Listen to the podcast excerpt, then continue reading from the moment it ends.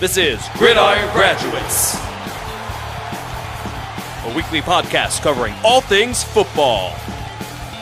Episode number 38 Stake Out. Recorded April 13th, 2016. And hello again, friends. Welcome back. Uh, back after a little bit of hiatus, but the Grid Grads, of course, are back in full effect, and glad to still have you guys with us. Bill said he hitting you guys back up as always. Uh, Ian Wharton on the other side, my awesome co-host. Good to have you back, bud. How you been? Uh, I've been pretty good, man. Just uh, we're about two weeks away from the big day for the draft. We've got NHL playoffs, which I'm a fairly casual NHL fan. I really like going to games, but as far as um, following the regular season, I don't follow too closely. Just you know, lack of time, but I do really like the playoffs. Um, and of course, we got NBA playoffs, which I'm a huge NBA fan. Um, so the times are really good, man. So things are winding down here. I mean, they're ramping up in a sense, uh, as far mm-hmm. as you know, uh, football is related, and obviously the draft is our my personal favorite. Um, but in the grand scheme of things, it's also in a sense slowing down, yeah. as you know most people have now seen a lot of these prospects. Um, you know, I'm not going too deep this year on prospects and such, just because of you know obviously my writing commitment, and so uh, just and it's it's also kind of indicative of the class overall. It's not a very strong uh, class. It's kind of boring after the first you know 60 or so players. So yeah, man, things are good though. It's a, it's a great time of the year. One of my favorite times of the year for sure. Yeah, no doubt. And uh, of course, we're recording this on the night that looks to be very historic in the NBA. Uh, Warriors going for win number 73. It's hard, it's hard to believe they actually made it to this point, uh, especially with the way that, you know, the couple losses the last couple weeks. But uh, the big win at San Antonio put them in a position against what looks to be a struggling Grizzlies team. So they very well could get 73. And obviously, by the time you guys listen to this, they will either have had 73 wins or they'll finish with 72. And then, of course, Mamba Day in Las Vegas. Or not Las Vegas, sorry, why is Los Angeles. As uh, it's Kobe Bryant's final game. Which is crazy to say, but tonight is Kobe Bryant's final day as an NBA player. Um, I mean, combine, be, what's that? Yeah, like you, you combine that with the NFL players who have retired this off season. Yeah, and it's it's really incredible just to think like these guys that we definitely grew up with. Um, you know, some of the best players of our childhood, and uh, no longer no longer in the game. So obviously, a couple of these guys were, you know, kinds of shells of themselves here. But but nevertheless, I mean, you still get used to seeing these guys talking about these guys. Um, you know, next couple of years will be a little bit different. But uh, oh, by the way, Stanley Cup playoffs, go Flyers. Uh, hopefully, they can beat the Capitals. Uh, I'm saying go Caps. So. We shall see what happens. But in any yeah. event, yes, the NFL draft is right around the corner. Uh, so we're going to talk a little bit tonight about the draft, kind of talk about some of the team needs and some potential player fits for some of these teams. And then, of course, next week is the big event for us.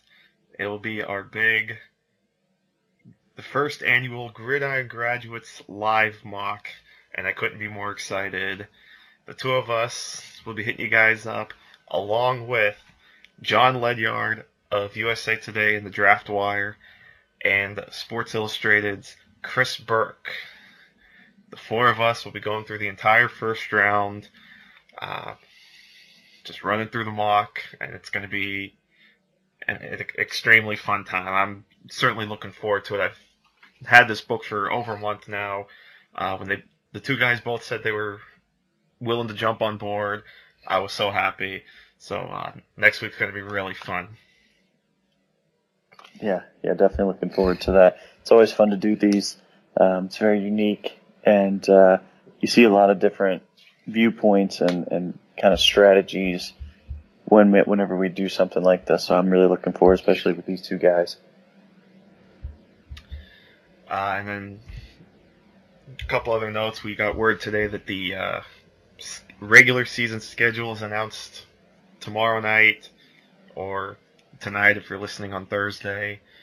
Because um, only the NFL can make a three hour primetime special out of something you can look at in about 30 seconds. Yeah, and like I, you know, I, I last year on Twitter I had asked because I, I honestly didn't know. I said, you know, what's the big deal about the schedule release? And a lot of diehard fans had responded, well, you know, we like to travel to games, and the schedule release allows us to go book our flights and mm-hmm. hotels and get that taken care of. And it's interesting because you know I never really thought of that. Um, but I'm with you here. I'm, you know, call me when it's over. I'll glance over it real quick.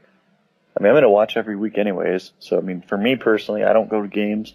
I don't really like the in-person NFL experience. It's a long day. It's an expensive day, um, as well. But hey, respect to those that go to the games. You guys are great fans, obviously. I am not a great fan. uh, I, I, prefer the convenience and the, the, comfort of my couch, but that's right. Uh, but you know, definitely, it's it is a it is a big day in the NFL just because, um, just because of kind of what it marks in terms of you know the off season and setting the hype for next year, and mm-hmm. you know we've kind of officially put 2016 or 2015, I should say, in the rearview mirror um, when that comes out. Yeah.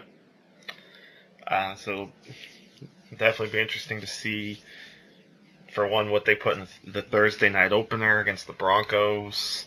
You know, could be the Colts because of Peyton Manning. Could be the Patriots. Could be the Texans because of Brock Osweiler. I personally think they're going to go with the Colts, but you never know. They could, they could certainly surprise and maybe put a team like Oakland in that first game for the you know, divisional aspect.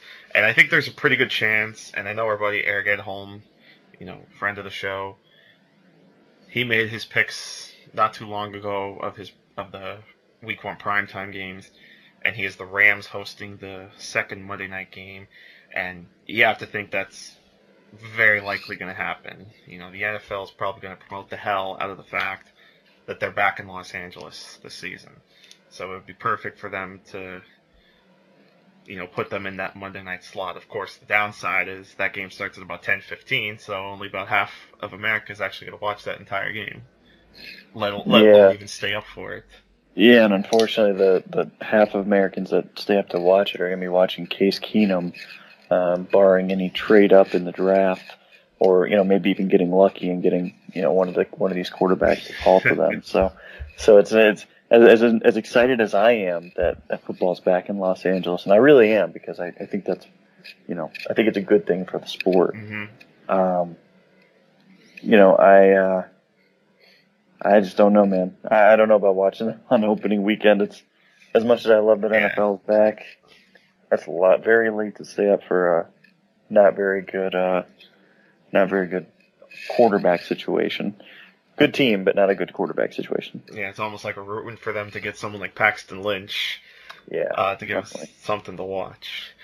Uh, but in any event, let's jump into it. Let's. That was actually a nice little segue to the draft talk. So I'll kind of get started talking about some of these teams and you know possible fits. we might as well start at the top.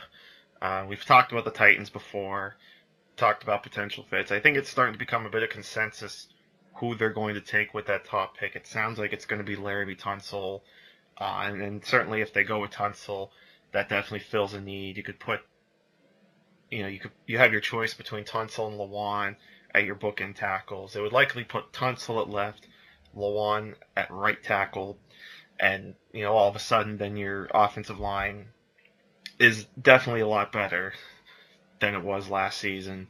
You know, you still have Chance Warmack at right guard, who's one of my favorite players among offensive linemen. And the whole goal of this, of course, is to protect DeMarco Murray. No, I'm kidding. It's to protect Marcus Mariota, of course, but you brought in DeMarco Murray to help with the run game, and getting a guy like Tunsil would certainly help with that. If they don't go Tunsil, you know, certainly, certainly Jalen Ramsey, and we're probably going to mention his name a couple times tonight as potential fits for a lot of these teams because he's just that athletic of a player and can fit really any scheme. So if Tennessee goes with Ramsey, all of a sudden you have a playmaker in that secondary. Um, and let's face it, this Titans team can use pretty much all the help they can get. There's holes um, pretty much throughout the roster. So Ramsey certainly would be a good fit. Uh, I know there was a lot of talk about Bosa potentially as the top pick, but that talk's kind of seemed to die down a bit. Uh, it seems like Tunsil and Ramsey are probably the two favorites uh, to be selected with that number one pick. Assuming the Titans keep the pick, certainly there's going to be talk, and with this being smokescreen season, you're going to get more of that talk as we get closer to the draft. But there is talk that the Titans may trade the number one pick. Yeah, I think yeah, you're right. Like that's that's similar to what I've seen as well.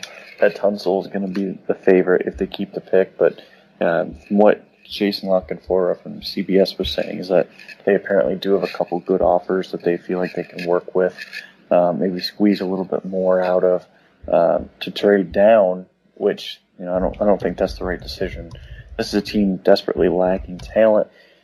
I don't think building depth is the right way to add that talent. And what you're talking about is adding maybe like a, a third or fourth round pick quite frankly, that player is not likely to make a huge impact. It's just the, the reality of the draft. Um, now, it's certainly possible they could get a good player there.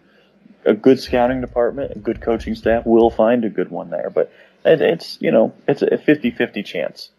I would rather take that elite player at number one overall, whether it be Ramsey, whether it be Tunsil. Um, if you take Tunsil, you got to figure out what to do with Taylor Lewan, which one plays right tackle. Um, it's not an easy transition to go from one side to the other. You're changing the complete mechanics of the body and the muscle memory. Uh, but that being said, if it works out, you've got yourself a great bookend pair, and I think that that's very valuable. And I would go with Tunsil personally. I like Jalen Ramsey a lot, but I think Tunsil is the best prospect. Quite frankly, I think he's the best prospect I've scouted in, in four years. So, I mean, I, I think that that counts for something, especially with a rookie quarterback, or I should say, second year quarterback now. But obviously, Mariota was a rookie last year. Yeah, for sure. Um, so definitely a lot of ways the Titans can go, and it'll be really interesting to see what direction they go with a couple weeks to go. Um, so assuming Tennessee does go Tunsil and you know makes it not as dramatic as we're expecting it right now. The real drama is going to begin at number two with the Cleveland Browns. We're expecting them to take a quarterback. They could certainly surprise us and take a different position. Again, maybe a Jalen Ramsey, you know, maybe uh, you know wh- whoever else they may consider. But um, the likely question for the Browns is: Will they take Carson Wentz, or will they take Jared Goff. And you mentioned Jason La Canfora, and I believe there was a report today saying that if um, I think it was if Hue Jackson got his way, I think that's the name he mentioned. If he got his way, then Jared Goff is actually going to be the pick over Carson Wentz, even though the Brown scouts favor Carson Wentz. So, yeah, I mean it's it's pretty much a foregone conclusion at this point that if they either use that second pick or they use the 32nd pick, the first pick of round two, on a quarterback. More likely, they'll have to take it at number two because, I mean, yeah, you signed Robert Griffin the third, but the, does that really solve the quarterback issues? They got to bring in someone to at least compete with RG3. You know, at the very least, sit behind Griffin for some time while they develop. Yeah. Yeah, and the thing is, is, and I agree with taking Goff. by the way. Um, I think this went from a good situation to a young quarterback to a, difficult one. Um, obviously, letting their free agents walk and and not retaining any of them is very difficult to overcome, especially Mitchell Schwartz. Um, just some very poor decisions by a new management that I think that are it's going to come back to haunt them. But nevertheless, I'm a big Jared Goff fan. I, I think he's going to be a Pro Bowl caliber quarterback, top 12 type quarterback in the league. And, you know, some people will disagree. Scouts will disagree. He's, you know, he's got his flaws, that's for sure. I don't think he's ready right now to play ideally. The Browns don't have to play him right now. They're also a team that could use impact star talent, kind of like Tennessee. But at the end of the day, is if, if they feel like one of these quarterbacks can be their their future, you know, Pro Bowl guy, you got to take him. And I'm not a Wentz guy, really. I, I think I think Wentz is decent. Let me let me put it that way. I don't like him at his current price. I don't think he's first round good. I think he needs a couple years to sit. He can execute very basic things, and that's not to me worth a first round pick. That's just my interpretation of what that pick means. Um, mentally and physically, he's ready, but mentally, he is not. And that's where Jared Goff is just much more natural, much more advanced, and I think he just has a better upside too because of that. I think he does things with his intangibles and natural feel for the game that Carson Wentz has never showed. Um, to me, that matters. So if I'm the Browns, I'm picking between three players here. I'm either taking Jared Goff, I'm taking either Jer- or uh, Jalen Ramsey, or I'm taking Joey Bosa, because those are three positions that are premier positions. If you have a star at those one of those three positions or all three of those positions, especially if it's all three of those positions, you've got yourself a Super Bowl contender in most instances.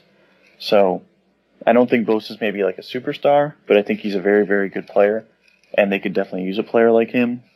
Um, Ramsey is, is a rare safety type player. I like him at safety. They may like him at cornerback, but I like him at safety. So, you know, I think they're in a really good position. Um, if they trade down, again, same thing with Tennessee. I just don't think that's the right decision for them. But um, I would really like it if they take Goff. I don't like it at all if they like Wentz. I just think that's reaching on a player that needs more time than what you know they need to be devoting to that type of player. Yeah, and I've been saying for a while, it just felt like this Wentz hype train, you know, really went off the tra- went off the rails. Uh, yeah. Quite some time ago, and obviously it has not stopped. Yeah. And the weird thing is, is that like a, a week or two ago, there were I forget who wrote the article, but there were some quotes from GMs earlier in the year. I think it was from Adam Schefter, and they had admitted that the GMs were excited about adding this guy on day two of the draft because they didn't think the other teams would really be on him. Mm-hmm. Like that, that tells you that he's a he's a day two pick. Like that was the evaluation with him. And quarterbacks are always going to be pushed up a little bit, but you can't force the pick by two full rounds to the number two overall pick. Like it, it just doesn't make sense. It, it's it's baffling um, to move Wentz up like that. He threw 600 career passes at the FCS level, and he was playing at like the Alabama of FCS schools. Like it, it's just it's. He seems like a good, smart kid. There's things that he does well. You love his size, you love his athleticism, of course. But as a quarterback, I mean, he's he's not really anything special. He didn't show anything special. Maybe he'll become something special, but that's a huge projection, and I, it, I just I don't understand the hype on him. Really, I, I don't. Well, it should be interesting, and you know, considering they're the Browns, God only knows what they're thinking, especially you know with a baseball mind running the show there now. Maybe, maybe they'll draft David Wright by accident. uh, San Diego then is up at number three and uh, you know they're an interesting team. Uh, I'll let you take the reins on this one first. Looking at the Chargers, what's your what are your thoughts on them right now with that third pick? So San Diego, I think that this is going to be the spot where you maybe see DeForest Buckner, um, where you're going to see maybe Jalen Ramsey if he's somehow still on the board, um, maybe Joey Bosa. I think those are probably the three guys that I think are likely. Uh, Buckner seems to be the guy that just it, it just sticks out to me. Like I, I, we've seen reports that Buckner probably goes ahead of Bosa, and if that's the case, then this is where he's going to go. Um, they are similar to the first two teams, where they've just been ravaged the last couple of years of talent. Um, they just severely lack it throughout the roster. And, and obviously, with Philip Rivers in the fold, you need guys who can play right now, who are impact players. And this is a class that's not filled with those guys. So I think Buckner makes sense. I personally would take Bosa. I think Bosa's just a better player. Uh, but I like Bo- I like Buckner a lot. You're paying a bit of a premium for a player who, you know, isn't a great five technique in their in their scheme, but he's you know he's a fit there. It's not that he's not a great fit. It's just generally you don't see players that play his position go that high. Uh, but that's just kind of this class, and so I think it's a good pick. It's a safe pick, um, but it's a guy that gets on the field right away for them in a position that they desperately need help at. Um, Jalen Ramsey, I think, is the ideal pick after losing Eric Weddle, but don't hold your best breath, Chargers fans. If he falls there, I mean, you rush to the podium but I just, you know, I think you go in with the expectation of adding Buckner, and you're fine, and you're just absolutely thrilled if you can get Ramsey. Yeah, and I, I feel, you know, there's a bit of a connection there too now between Buckner and the Chargers. It seems like the Chargers are pretty high on him, uh, and he would certainly fill a need. They lost Kendall Reyes in free agency, so he can come in and play on the end of that line and help that defense. Ramsey, like you said, would be the perfect replacement for Eric Weddle. Um, so it, will be really interesting to see what the Chargers do uh, with that third pick. And then you move down to Dallas at four. And this is a spot I, I also think Joey Bosa can go because, you know, I think interior D line help is what Dallas need is one of the things Dallas needs right now. When Bosa's sitting there at that fourth pick, uh, especially knowing that they won't have um, Randy Gregory for the first four weeks of the season, and not re-signing Greg Hardy, they're going to need some pass rush help, and they can get that with Bosa. Again, we go. I know we've mentioned Ramsey, you know, about a million times already in just the last few minutes, but you know, he, he's that kind of player that can really transform any defense it feels. Especially yeah. a team like Dallas who can use secondary help. I mean, you know, Flowers and Claiborne have been a little underwhelming. I know they re-signed Claiborne, but you know, how how excited can you really be about that? I know they want to try to get Byron Jones up going, you know, up and at him eventually. But uh, you bring in Ramsey and pair him with Byron Jones. That's a lot of speed in that secondary. Yeah, a lot of versatility too, and um, and the reason why you mentioned Ramsey so much is that one, every team needs uh, defensive back help. Every single team. There's not one team in the league that couldn't use either a cornerback or a safety. Um, number two is that that's that's just how good Jalen Ramsey can be, how special he is as an athlete and as a playmaker. So that's why you know I think this is his floor. I think his worst case scenario is Dallas at number four. Um, but I'm with you here. I think I think this is a spot for an Ohio State player, and Joey Bosa to me makes a lot of sense. I also think Ezekiel Elliott makes a lot of sense here. The common argument against Ezekiel Elliott is going to be, well, running backs aren't valued that high, which that's partially true, partially false. If you look at the last 50 running backs. So in the last 10 years, there have been 50 running backs um, who have finished in the top 10 of rushing yards. Um, and that doesn't seem like a lot because a lot of those running backs are repeating year after year. Of those backs, 32 of those backs were picked in the first two rounds of the draft.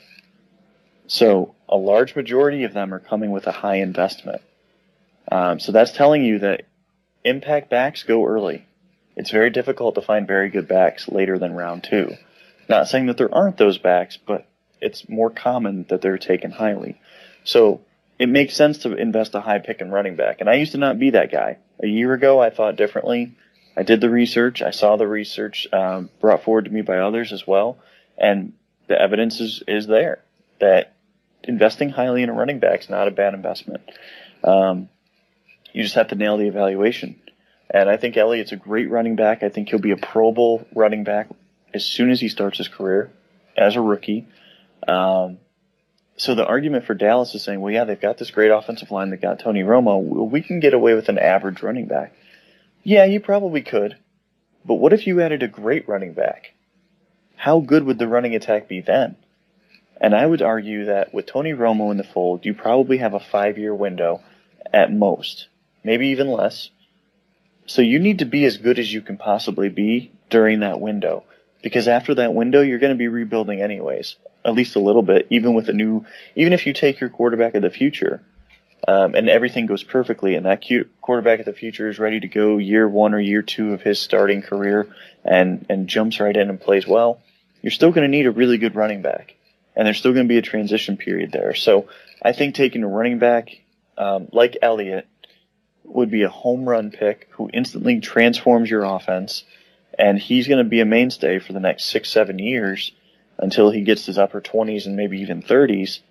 Um, I I think he's the best overall player outside of Tunsil in this draft, and I think he's easily the best offensive playmaker in the draft. So I think it's a great pick at number four. That's so I would go between either one of those Ohio State players. Yeah, I, I tend to agree with you there. You know, having Elliott, if I'm a Cowboys fan, would make me a lot more excited than relying on guys like Lance Dunbar, Darren McFadden. You know, if you, you can add a playmaker to that offense and try to alleviate some of the pressure off of Dez Bryant and Jason Witten, and you know obviously keep Tony Romo healthy, then all of a sudden there's your strong offense again, and Dallas is right back in the thick of the NFC East. So it would not surprise me if they took Elliott with that fourth pick, you know, because there's certainly holes all over the roster, so there's a, number of ways they can go.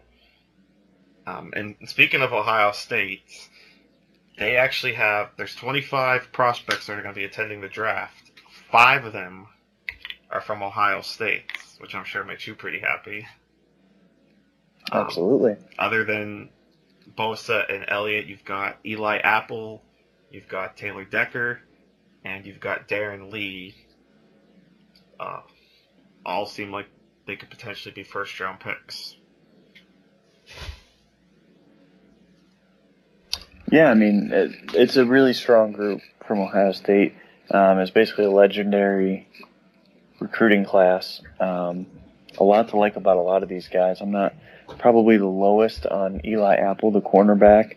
Um, not that he's a bad player, but I just think he is the furthest to go as far as development. But um, I think we're going to see a number of special contributors early in their career, um, and unique roles too. You know, these are very unique players especially Lee and Bosa. They're not your typical players um, for their position. So I think this is a really good group. Yeah, for sure. So uh, should be good for Ohio State. Could be a very good, very good Thursday night for those in uh, in Buckeye Land. Uh, so let's move on. talk about team with the fifth pick, a team that I still feel is on the rise, and also feel that this has to be the year, or it is probably the end of Gus Bradley. That is the Jacksonville Jaguars. Um, you know, I actually I ran. I'm doing a bit of a mock draft myself, and this is actually where I have Jalen Ramsey at number five.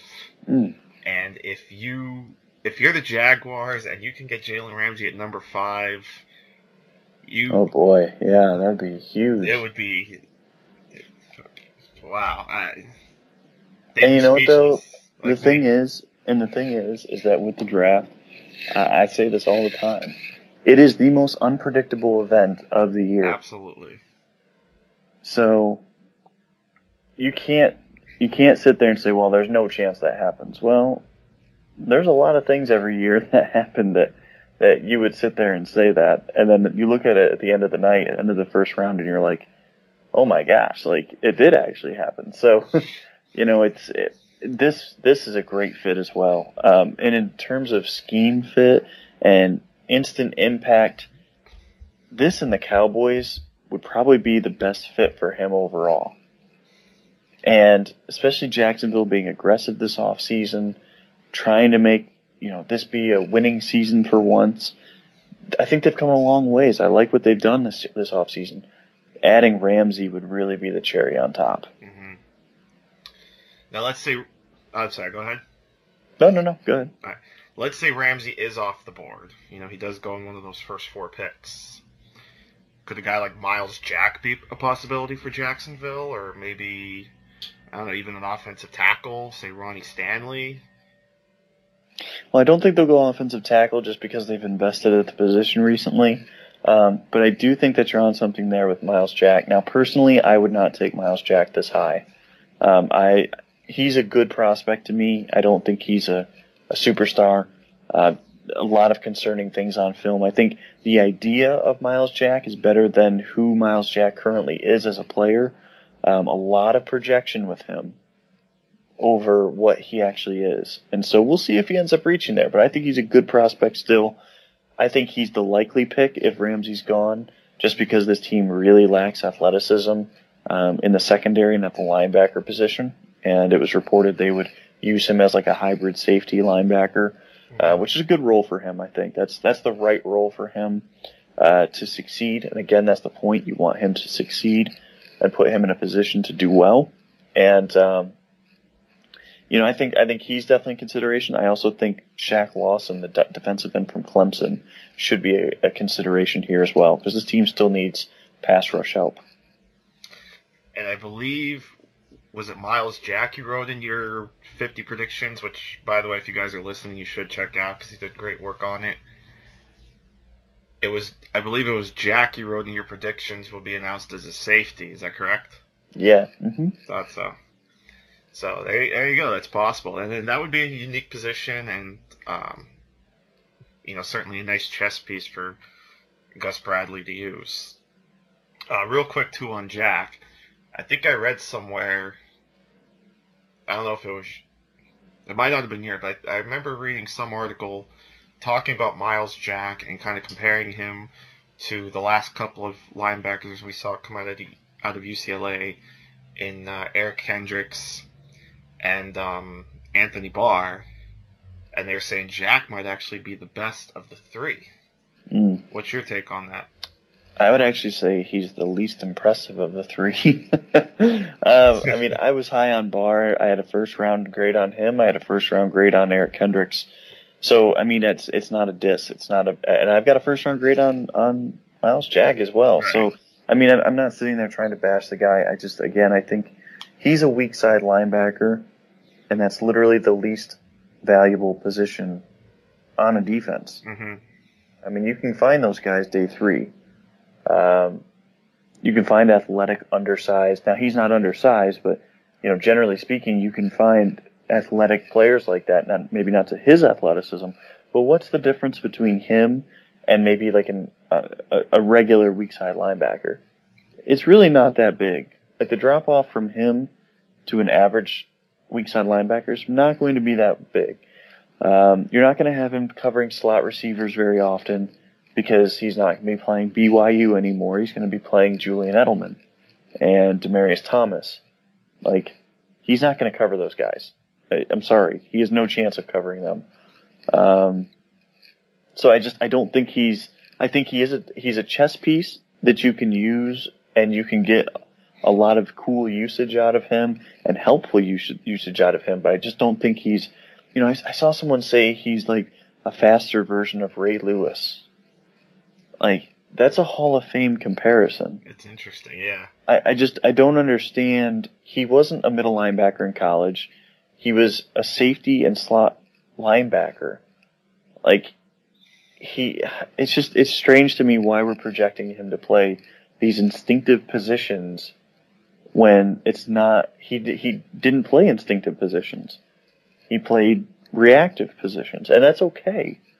But it's just it's it's a part of the evaluation process to understand the role he played and you know what he does well and what's going to be projection. It's okay if you project him to be Bobby Wagner, you know, in the NFL, but just understand that's not what he did in college. Mm-hmm. So it's a stretch to say that he will be that in the NFL. Right. Um, moving on in the top 10, the Ravens sit at number 6. And to me, they're another interesting team. You know, they had a lot of injuries last season, which led to them going just 4 and 12. Um, honestly, they're a bit of a hard team for me to figure out as far as where they could go. You know, maybe Jack is a possibility if he's there. Um, maybe they could use some rush help, some corner help. I, I don't know. What do you think? Yeah, they're, they, they're, they seem t- interesting. Yeah. Yeah, they're they are going to reap the benefit of whoever falls, especially if there's two quarterbacks that go before them. So here I'm looking at DeForest Buckner. I think this is Buck, Buckner's floor. I think his his range is going to either be San Diego, Dallas, or Baltimore. I don't think he escapes those picks. Or Joey Bosa. Joey Bosa makes a lot of sense here. Instant impact player, bolsters that defensive line. They had a lot of injuries on that defense the last couple years. Let's add a young talent who can come in right away and play a specific role and start. Um, I think he's a great fit for them. Beyond that, if those two guys are off the board, um, gets really interesting. And maybe they do take Myles Jack, although they already have, um, you know, a similar player in Arthur Brown, who's a similar prospect. Uh, even though he hasn't played, that may make them weary of similar players to Jack. Um, it, they they have a need at cornerback, but it's too early to take a cornerback. I think uh, just a little early. You know, I don't think Vernon Hargreaves is worth a top six pick he's a good player, but I don't know if he's worth that high of an investment. So, and and you know it's funny because in two picks I'll probably talk about a cornerback, but um, just overall for them right now, I think that they're going to take that that trench talent. Or if Laremy Tunsil doesn't go number one, I think this is probably his landing spot. He could slide all the way down to six if he doesn't go number one. And then I think it's an easy decision for Baltimore to just snatch him up. Yeah, especially after losing uh, Osemele, you just put yeah. him right in at left tackle. Uh, would be interesting though if Tunsil gets past Tennessee. San Diego would probably take a look at him, I think, and maybe kick King Dunlap over right. Um, but yeah, def- definitely Baltimore could be a landing spot if Tunsil were to fall, which you know certainly would be surprising. But then again, we should expect the unexpected. Yeah, yeah, definitely. Which is weird to say that, that Tunsil could fall to six, considering he's so good. Yeah. Um, but that's just kind of you know the way it's been. And even with San Diego, they've they re-signed Joe Barksdale, their right tackle, to a four-year contract. So they're they're invested go, at yeah. that. Yeah, they're invested along the offensive line, even though it's not a good offensive line. They're invested in that, so they're not. I don't think they're going to take him. So that's maybe you point. see maybe you see like a trade up or something even uh, from someone else. Uh, San Francisco sits at number seven, and I really think they're going to go quarterback here. You know, probably whoever Cleveland doesn't pick at number two, I think San Francisco could easily gobble up at seven because let's face it, they've made things. You, we would think things are a bit awkward now between them and Colin Kaepernick with all the trade reports that been going on, and God knows Blaine Gabbert is not a good quarterback, especially if we're talking about a Chip Kelly offense. So uh, Jared Goff definitely is a possibility here. I know you've talked in the past that Jared Goff. I remember even asking you once during the season, like, "Hey, is Jared Goff a fit for Chip Kelly?" And you said, "Yeah, he is." But that was when Chip Kelly was, was still with the Eagles. Now he's with the 49ers, and lo and behold, Goff is potentially going to be sitting there at number seven. Yeah, I think that's ideal. I think either Paxton Lynch, Memphis quarterback, or Jared Goff are the easy decision here. Um, Goff is, I just think, so perfect for Chip Kelly. He's incredibly smart. He's experienced. He can go vertical.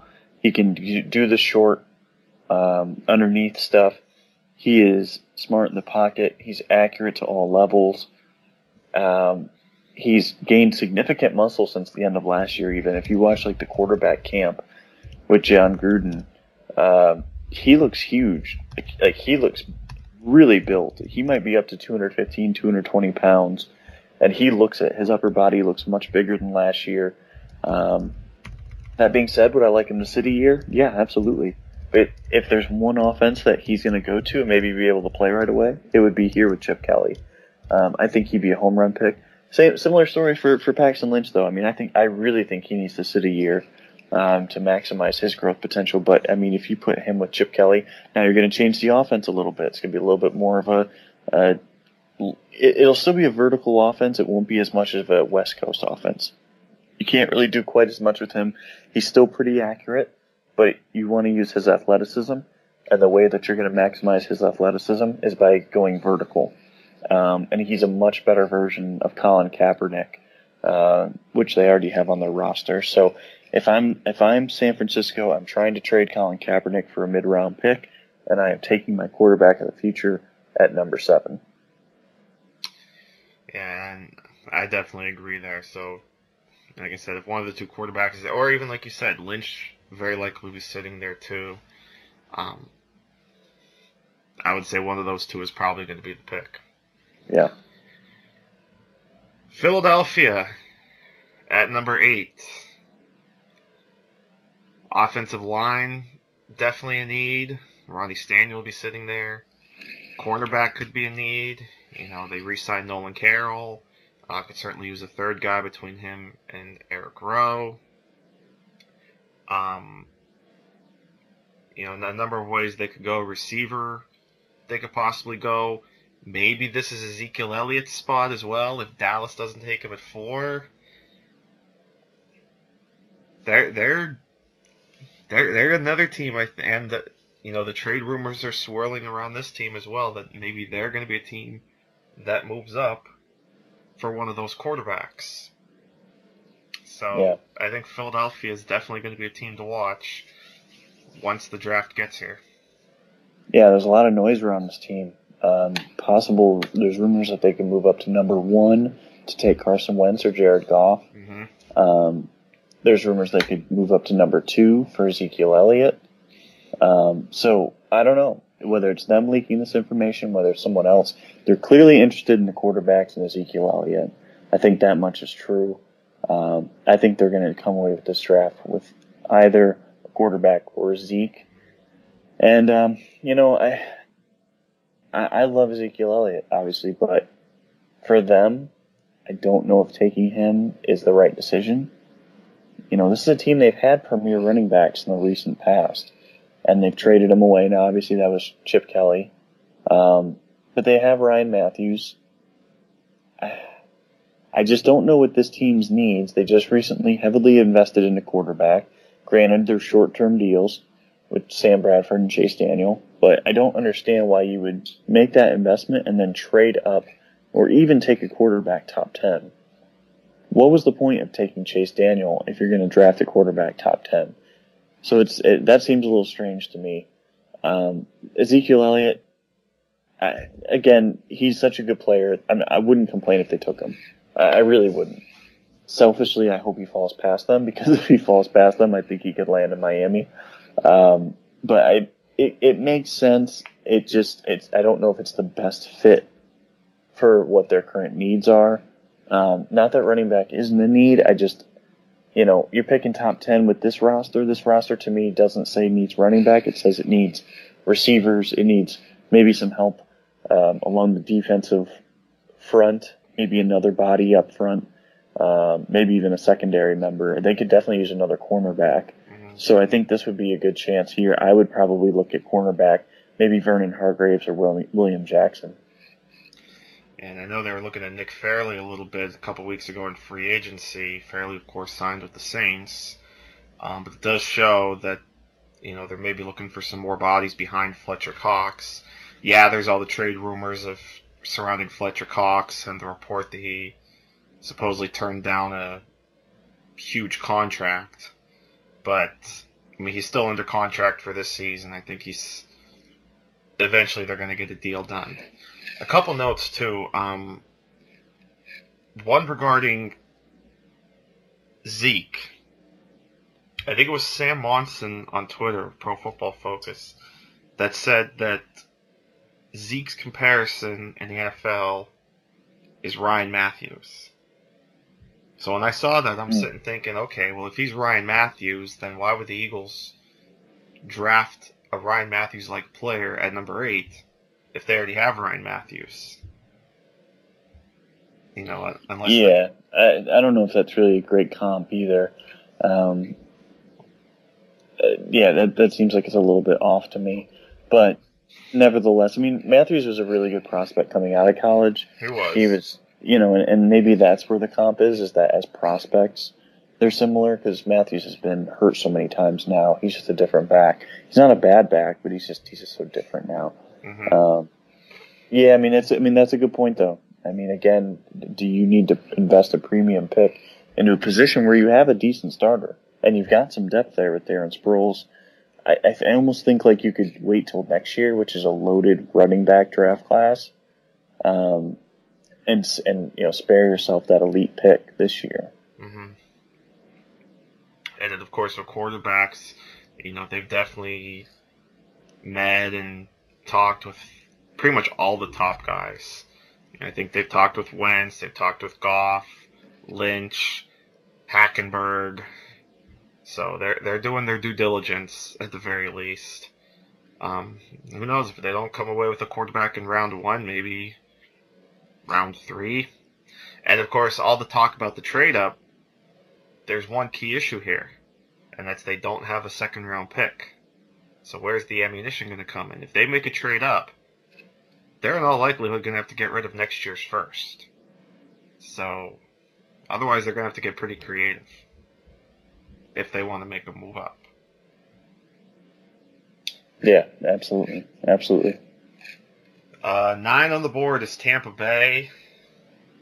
Um, Tampa Bay certainly a team on the rise. They're cutting out a head coach. Re-signed uh, Doug Martin, so you could see the offense starting to build. Pass rush, I think, is definitely a direction they can go here. You know, certainly can go with one of the one of the Clemson defensive ends, Shaq Lawson or Kevin Dodd. Um, that to me right now feels like their biggest need is yeah. defensive end. Maybe get a little bit of pass rush, especially in a, in the division where you know you you're still facing Drew Brees twice a year. You're facing Matt Ryan. You're facing Cam Newton. So wouldn't hurt to have a little bit of pass rush down in Florida there. Yeah, I agree. I think defensive end and maybe cornerback. Um, now, to be brutally honest with you, I would take an offensive tackle here. I don't like their offensive line that much, um, currently constructed. I love I love Ali Marpet. He's a fantastic young guard, but Donovan Smith at left tackle to me is is an issue. And I know that Buccaneers fans are a little defensive about him. It's okay, guys. It's all right. They they, they were yeah. I said something about him, and a couple of their writers had said, "Hey, you know, he did pretty good down the stretch." So I went back and watched. So he, he's pretty brutally bad. he is he is he is not a good left tackle. He wasn't a good left tackle in college either. Um, he's a guard to me. He needs to kick inside and play left guard. I would add a guy like Taylor Decker here or Ronnie Stanley. And I think that you could really set up Jameis Winston for the future and be very successful with the pick like that. But like I said, there are also needs at cornerback and defensive end. So again, those are premium, excuse me, premium positions. So as long as you walk away with uh, using one of those top ten picks um, on that premium position, I, I wouldn't complain one bit.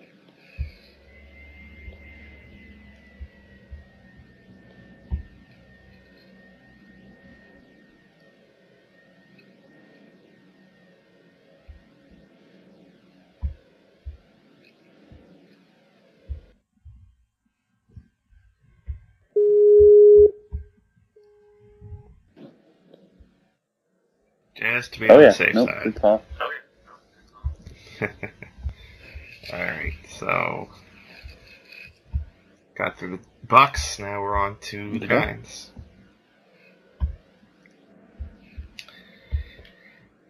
So moving on, rounding out the top ten is a team that seems like they have a lot of holes, uh, like we talked about earlier with the Cowboys, and and of course it's the NFC East. What feels like the NFC East has a lot of holes they have to fill roster wise, yeah. uh, but the New York Giants need help all over the place. Uh, let me, off the top of my head, I'm thinking offensive line. I'm thinking probably receiver. Yep secondary, yep. linebacker, defensive end. Whew, it's almost like no matter where they go, they can't go wrong with this tenth pick. Um,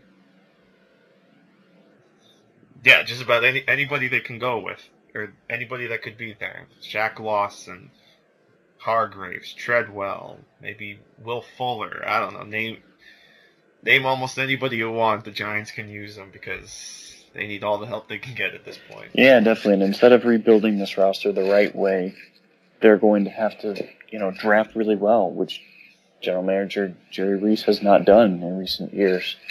Um, they need a running back. They need a wide receiver. They need offensive line help. They might be set along the defensive line. They could probably use some depth after spending, you know, $200 million there, but um, they could definitely use some depth in later rounds. And then they could use linebacker help desperately and they need a free safety. They need a cornerback. So, I, I mean, yeah, like you said, pick your poison here. I don't think I spend this on an offensive position. I'd probably take a tackle. Like, I don't take an offensive playmaker, I'd take a tackle. Um, Marshall Newhouse is going to be their starting tackle. So this to me seems like the right spot for either Taylor Decker or Ronnie Stanley. Maybe Jack Conklin, although I'm not a big fan of his. Um, you got to take an offensive tackle here. Protect Eli Manning try to get that run game going a little bit better. Um, and that happens with a, a, new left tackle. It also allows Ereck uh, uh, Ereck Flowers to move back to his more natural right tackle position too. Mm-hmm. Uh, then we are at Chicago at eleven. Uh, wouldn't it be interesting if Chicago winds up with Kendall Fuller to pair with his brother Kyle Fuller? Uh, but probably too high for this pick, it seems. I'm not seeing a lot of uh, Kendall Fuller talk in the first round, but I could certainly see the Bears going cornerback. Maybe this is a spot for Vernon Hargreaves. Um, you know, maybe you look at receiver. You know, obviously they tagged Alshon Jeffery, and they're hoping Kevin White comes back from injury. Maybe grab someone to fill the third spot. Uh, you know, don't think they go running back here. I think they're pretty high on uh, Jeremy Langford. I think they're excited and ready for him to take over for Matt Forte. Uh, you know, they could certainly add some depth along the offensive line and maybe a little bit on that front seven. So, Chicago, another interesting team, uh, sitting at number 11 there. Yeah, I mean they're they've built this defense nicely over the last two years in free agency. Um, they might be in a position if a quarterback falls, they might be in a position to take their quarterback the future right now. Um, they do need cornerback help. Uh, Jason La Canfora did did predict that Kendall Fuller will get into the first round somewhere, but I agree, 11's too high. I think you're going to maybe see him at the end of the first round, which, by the way, still seems really high um, for a limited athlete coming off of microfracture surgery, which is a considerably severe um, knee surgery. But um, for those that don't know, basically, like the, there's no cartilage left. They use blood. Uh, they drill into the bone, then they use blood uh, to seal that and to almost act as like a, a protective barrier. So it's it's it's kind of bizarre um, how that works. It's it usually does not lead to long term success or recovery. Um, it's basically like a last last ditch effort um, to save the knee. And, and usually players, and Amar'e Stoudemire in the NBA was a good example of this. Usually you'll see a guy play well for maybe like two, three, maybe four years after. Um, and it's uncommon in football that it happens, but in basketball it's usually, you know, the beginning of the end for sure. So So it'll be interesting to see, you know, where he goes. But I agree with you here, Chicago. I think they've got a lot of options. Um, I would specifically look at edge rushers. I think Noah Spence would be a really good pick here. I also would not be surprised to see the best available corner come off the board here either. And then, like I said, with my dark horse pick would be quarterback. It would be interesting, especially you know, Jay Cutler doesn't have a big window left. Um, hell, if he didn't have that huge contract, Chicago very well could have got rid of him. But of course, he was sort of risen from the ground last season with Adam Gase. But of course, Adam Gase is no longer there. But they're hoping that continuity and bringing up the offensive coordinator or the quarterbacks coach to offensive coordinator can still help Cutler. But yeah, you might want to start thinking down the road a little bit if you're Chicago. Um, and at 12, a team that's kind of in a similar position as far as quarterbacks go, and that's the Saints. Um, yeah, they drafted a quarterback in the third round last year, but you know there's still talk that they they may look at quarterback in this draft. Um, wide receiver seems to be a position that's being pegged to the Saints a lot. You know, so maybe you know almost any of the top guys: Laquan Treadwell, Will Fuller, Josh Doctson. So. Yeah, and interestingly enough, I I can't remember who mentioned it, um, but they had mentioned that Garrett Grayson, the guy that they took last year, they took him in the third round, but they had him pegged as a, a backup quality player. So they don't view him as like the long term succession plan to Drew Brees. Um, which is really weird, by the way, why they they'd take a guy like that in the third round, considering all the holes they have on their roster.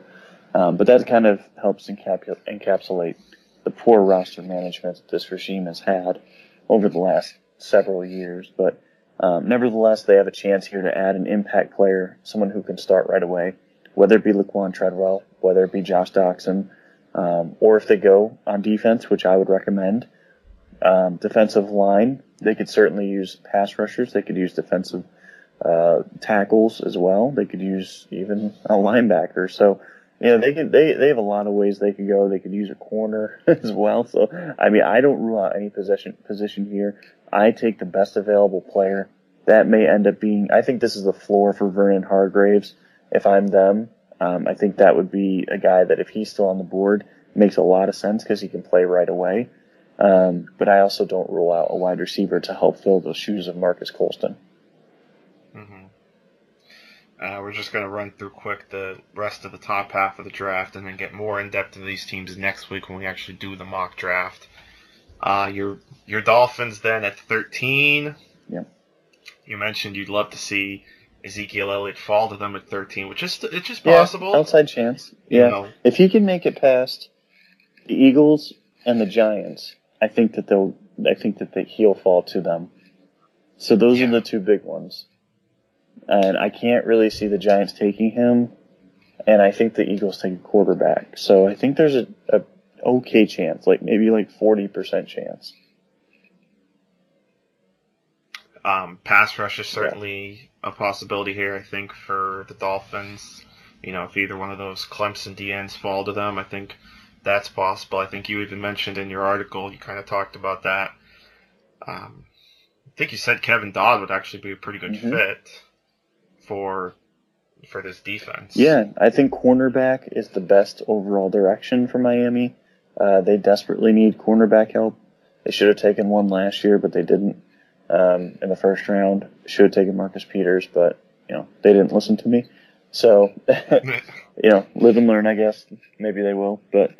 Um, I thought I think William Jackson here or one of the Clemson defensive ends. I prefer Lawson but Dodd also fits really nicely in case he's the best one on the board. Um, so those would be my three guys if Elliott's off the board. And quite frankly, even if Elliott's on the board, I'm perfectly fine with taking either Lawson or William Jackson um, as well. As much as I love Zeke, um, I just think that those two guys play more important positions. And I mean, I'm still a fan of Jay. Yeah, me too. Me too, and that's part of it too. Yeah. So yeah. Yeah, so it was a little surprising to see them go like kind of full speed ahead for a guy like C.J. Anderson in free agency, and obviously they almost got him, but then Denver decided to match the offer, which was pretty surprising, yeah. considering they could have just slapped, say, a second round tender on him. Now all of a sudden you're committing more money to him, but you know that's a topic for another day. Uh, then we get to the Raiders at 14. Um, this is also, you know, you mentioned if Miami if uh, Zeke falls a little bit, this could potentially be a landing spot too for Ezekiel Elliott if he were to fall. I think pairing him with Latavius Murray, I think would be very nice for the Raiders. Um, you know, the Raiders might be in a position the way they're building their team did very well in free agency. They're they could be in position to go best player available here and really start to position themselves to potentially make a run to the playoffs this season. So uh, I think the Raiders are in good position yeah. Yeah, definitely. I think this is the absolute floor for Ezekiel Elliott. I think this would be a wonderful fit. If for how if for some reason he slides by those three teams, which again it wouldn't shock me. Um, this would be the best landing spot for him, I think. Um, but they also could go ahead. They could add another pass rusher or defensive end. Um, Sheldon Rankins has been talked about. I like Chris Jones personally out of Mississippi State. Um, Robert Nkemdiche is probably going to be a second round pick, so he might not be in the fold here. But um, you know, you can talk about those type of players who are more upside type guys who may not come in and and play and start right now, but they can play a specialty role. And you put them in that specialty role, and they're gonna they're gonna excel in that small dosage that you get them on the field. And then guess what? When you're starting to get them on the field as a second and third year player, uh, you can, you're going to reap the rewards of taking a, a slower approach with them, as they're going to be a little bit more consistent because you slowed the slow baked them before you stuck them in the role. So um, I think they're in a great position. They could also use cornerback help um, and safety help as well. There's probably not going to be a safety on the board worth this pick, so maybe cornerback um, Eli Apple would make sense. Um, so would a guy like uh, uh, William Jackson if he's somehow still on the board too. And I know it's safeties. It seems like um, you know obviously Ramsey's at the top, but then when you get like into the second round, it seems like the values is starting to be there a little bit. I, you know, there's a lot of talk about Darian Thompson of Boise State as a potential solid safety for someone in the second round. Definitely, definitely. Uh, the Los Angeles Rams, which I'm still getting used to saying, at uh, 15. A lot of people are going to peg them to take a wide receiver because they become the uh, St. Louis slash Los Angeles, let's just draft every receiver imaginable Rams. Um, but if a guy like Paxton Lynch is there, like if one of the quarterbacks is there, they've got to consider him. They've got to consider taking some kind of quarterback in this draft because you cannot go, not just going into the season, but going into your first season back in Los Angeles, back in the second biggest media market in the country with Case Keenum as your starting quarterback. Because Lord knows this team will not be competitive. It's almost like they want to go seven and nine every single year because right now they're doing a damn good job of it. The way this roster is right now, they very well could go seven to nine again for the next four years. You know, and when their new stadium is built, they'll be like, "Hey, welcome to welcome truly back to Los Angeles. And it, uh, it, it's just a mess right now. If you're a Rams fan, it, it's hard to feel good about this team if they don't take a quarterback. Yeah, uh, if if they're if they have the chance to get Paxton Lynch, I think they've got to sprint to the board and take him. Um, he's my number two quarterback. I think he's a perfect fit for them. Todd Gurley, I think that'd be a lot of fun. Also with Tavon Austin. Um, if they if he's off the board, then maybe you look at a guy like Josh Doctson at wide receiver. Uh, maybe even you force a pick like Connor Cook. You know, I'm not a huge Connor Cook fan, uh, but I think he's the next best guy available. Um, and I think he is a decent, he can be a decent starting quarterback too. You know, I'm not, I don't think he can be a great player. I don't think he'll be a, an above average player, but can he be maybe 2014 version of Andy Dalton? Yeah, I think so. And for them, that's a major upgrade. It, really would be a major upgrade. And so he's inconsistent, but there are things that you like. He can make some great throws at times. And so again, you just, you have to improve that quarterback position. Um, you can't just let it stay still with guys like Nick Foles and, and, you know, Case Keenum. So we'll see if they end up aggressive.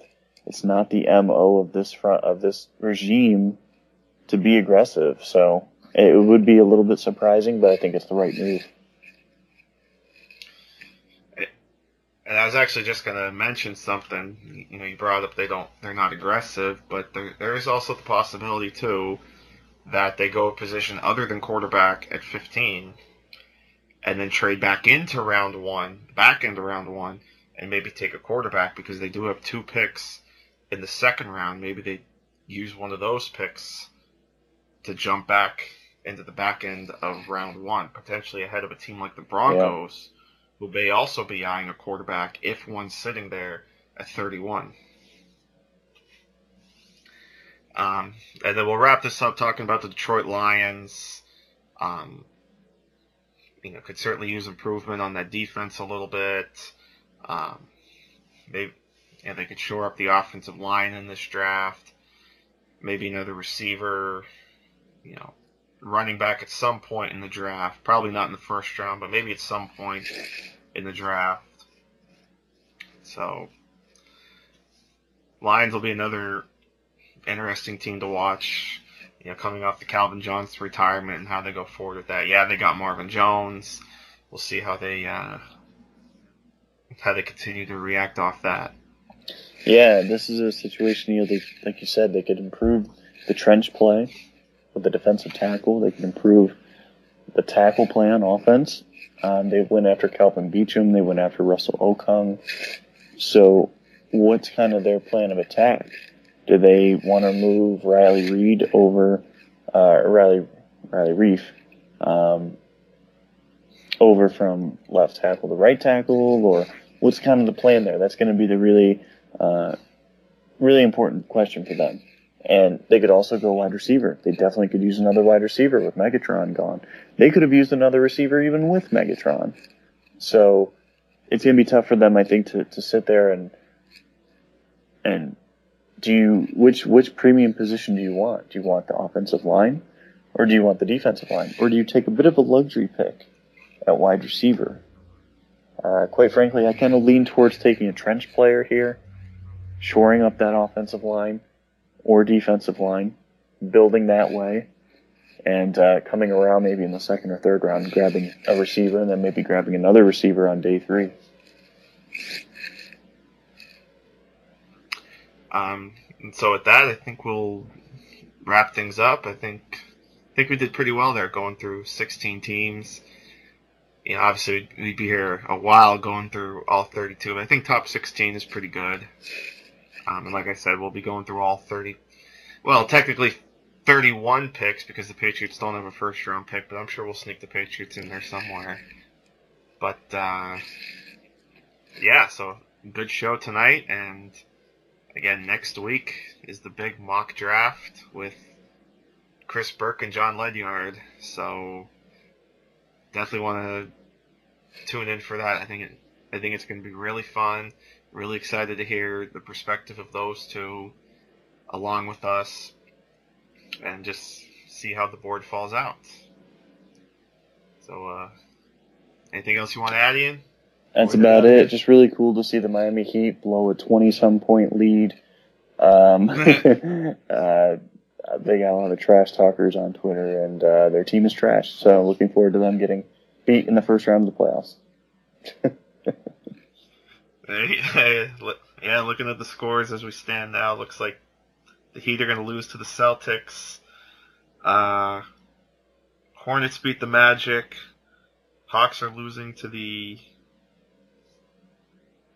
to the Wizards. So we'll see what that means for the uh, for the playoffs because I know there was a lot of a lot of possibilities, and obviously when you guys listen to us, these the playoffs will already be set, so you already know what the matchups are. But I know Miami was could have been anywhere from three to uh, to six. But um, I'm actually searching quick on SB Nation their kind of flow chart that they created for the East playoff pr- predictions, and uh, well, they might still end up as a three seed nonetheless. Yeah, looks like they will since the Hawks are losing, but they're probably gonna, that's all right though. Backing into the playoffs. Looks like they're looks like they're gonna draw Charlotte in the uh, first round, and it'll be the Hawks against the Celtics. So, uh, and of course, like I said to you off air, good luck to your Cavs against the Pistons, and uh, good luck to the Rockets against the Warriors in round one. Hope you can uh, stay within 20 points in these games. but uh, yeah, so for y'all, all you guys out there, enjoy the NBA playoffs, enjoy the Stanley Cup playoffs. Baseball season has started. Phillies are kind of meh as expected. And then, like I said, get ready for next week for the big mock draft. So for my buddy Ian Wharton, Phil Rossetti saying thanks as always for listening to us and enjoying. Um, you know, if you want to hit us up, let us know what you think of the show. Let us know if you have any questions or anything. At NFL Film Study at Phil underscore Rossetti. Thanks so much for listening, guys, we'll see you next time right here on GG. Take care, everybody.